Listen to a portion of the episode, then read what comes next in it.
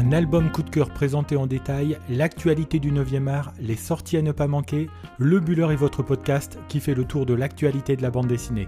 En quelques minutes chaque semaine, je vous propose de nous accompagner dans l'univers de la BD et dans ce 32e épisode, on pénètre le monde de la création musicale côté coulisses en compagnie de Nawel dans le très bon album La nuit est mon royaume.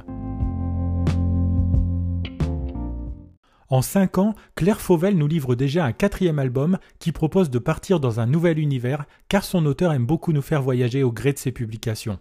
Après nous avoir emmenés au pays des pharaons avec une année en Égypte, nous avoir fait traverser la Seconde Guerre mondiale à hauteur d'enfant dans la guerre de Catherine et nous avoir fait découvrir le destin et le combat de Poulain Davy, on la retrouve en France pour nous parler des banlieues mais sous un angle original et captivant. La nuit et mon royaume est sorti le 25 février dernier aux éditions Rue de Sèvres et l'on souhaite le même destin à cet album qu'au précédent de la jeune trentenaire. Il faut dire que le talent de Claire Fauvel a déjà été récompensé par le passé avec deux prix attribués pour la guerre de Catherine, dont celui du prix jeunesse à Angoulême et un prix révélation des lycéens des Hauts-de-France l'an passé à Amiens pour son Poulain de Davy. Si ces albums sont matures et aboutis, ils s'adressent à un large public capable de captiver les plus jeunes comme les lecteurs les plus aguerris. Dans La Nuit et mon royaume, elle nous propose de suivre le destin d'une jeune fille, Nawel, sur 152 pages en couleur, dans un format qui n'est pas sans rappeler celui de la guerre de Catherine. Destiné en premier lieu à un public adolescent, dont il raconte ici un parcours singulier à ses tâches de la vie, cette bande dessinée est tout aussi agréable à lire avec des yeux d'adulte. La Nuit et mon royaume est un album qui nous entraîne dans la banlieue française à travers les yeux d'une jeune fille de 20 ans, Nawel, belle et dynamique, qui ne rêve que d'une chose, faire de la musique. Laissant au second plan certains sujets traditionnels sur la banlieue, comme la violence, le racisme ou encore la religion, Claire Fauvel fait le choix de mettre ici en avant le rêve d'une adolescente et de sa meilleure amie. Quand au début de l'histoire on retrouve nos deux roqueuses, rien ne les destine à faire équipe ensemble. Nawal est bien installée dans sa cité, jouit d'une certaine reconnaissance auprès de ses copines et a un rôle de chef de bande. Quand elle fait la connaissance d'Alice, celle-ci est l'opposé de notre héroïne, puisque c'est la petite nouvelle du quartier et de l'établissement scolaire, et qu'elle ne paraît pas aussi cool. Voisine d'immeuble, la rencontre se fera autour de la musique et des Beatles qu'Alice aime déjà et que Nawal découvre. Une fois Paul McCartney intronisé comme nouveau dieu chez les adolescentes, elles vont se mettre en tête de fonder un groupe de rock et de devenir à leur tour des stars incontournables. Achat d'instruments, réalisation de démos, premier concert en public, solitude de l'écriture, ambiance de fête après les concerts, La nuit et mon royaume nous fait pénétrer l'arrière-cuisine de la création musicale à hauteur des yeux d'une jeune fille. Au milieu de cette histoire vient aussi se glisser les histoires d'amour, de trahison, de difficulté à atteindre ses objectifs et d'apprentissage de la vie pour une Nawel qui a décidé de vivre les événements à 100 à l'heure. Il en ressort une histoire humaine, touchante et captivante qui tient le lecteur en haleine de la première à la dernière page. Dans son nouvel album, Claire Fauvel fait le pari judicieux de nous montrer cette jeunesse qui est guidée par des objectifs, des rêves, capables de faire abstraction du contexte ou de le repousser pourvu que le quotidien les fasse vibrer.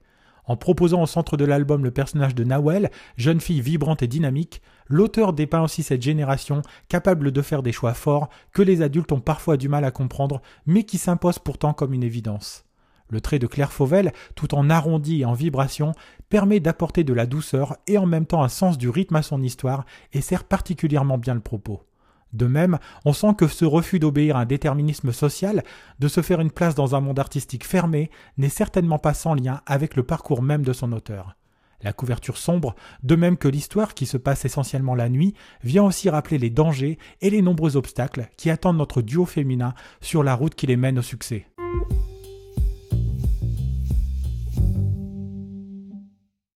Comme chaque semaine, terminons ce podcast en allant faire un petit crochet du côté de l'actualité de la bande dessinée.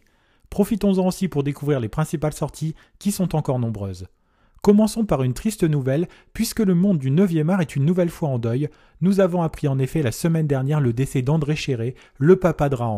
Les lecteurs de Pif Gadget se souviennent certainement avec émotion de ce héros préhistorique qui a jalonné durant des années les pages du magazine qui mélangeait avec grand succès les histoires réservées aux jeunes enfants comme aux plus grands.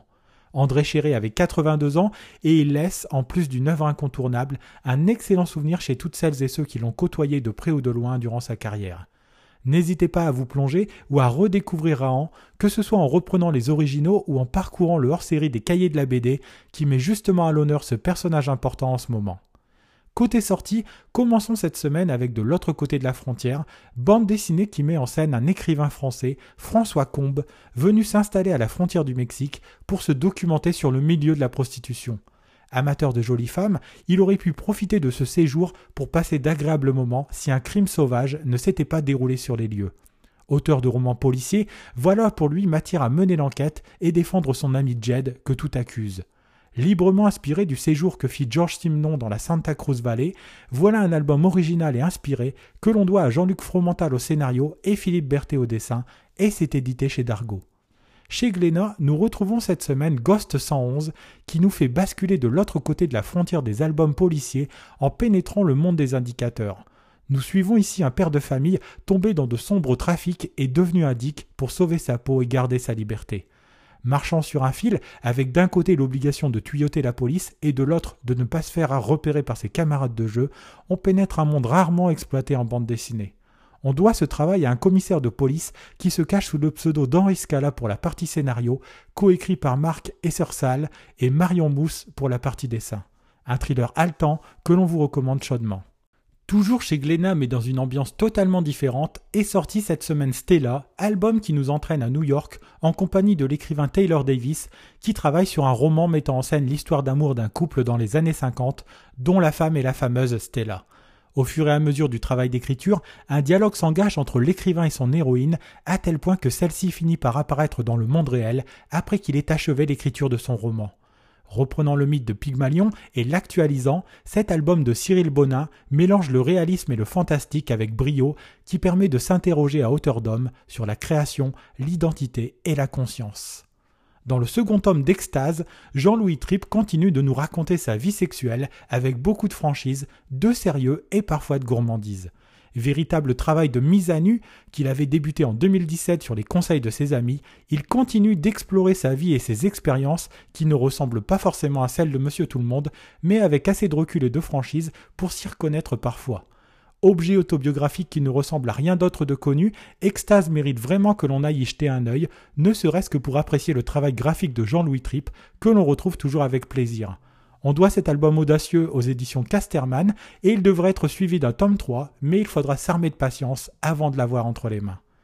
Terminons cette semaine avec le nouvel album de Bastien Vives, que l'on retrouve au dessin alors que c'est Martin Kénéen qui en assure le scénario. Avec 14 juillet, nous avons là un thriller qui voit un jeune gendarme entrer dans l'intimité d'une famille dont la maman a été tuée lors d'un attentat. Jimmy, le gendarme en question, va se donner pour mission de veiller sur cette famille, voire même de la venger.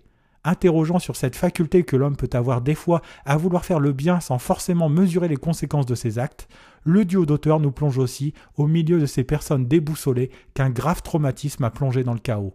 Le sujet est grave, mais c'est traité avec beaucoup de délicatesse, à l'image du trait graphique de Bastien Vives, et c'est disponible depuis cette semaine chez Casterman. Voilà, nous en avons terminé avec ce 32e épisode du Buller. Si vous souhaitez découvrir des images de la bande dessinée La Nuit et mon royaume, ou si vous voulez nous laisser des remarques et des commentaires, n'hésitez pas à passer sur nos réseaux sociaux, puisque nous sommes disponibles sur Instagram sur l'adresse lebuller.podcast et sur Twitter lebuller1. Si vous avez aimé cet épisode, n'hésitez pas non plus à le partager autour de vous et à nous laisser une bonne note sur les plateformes de podcast.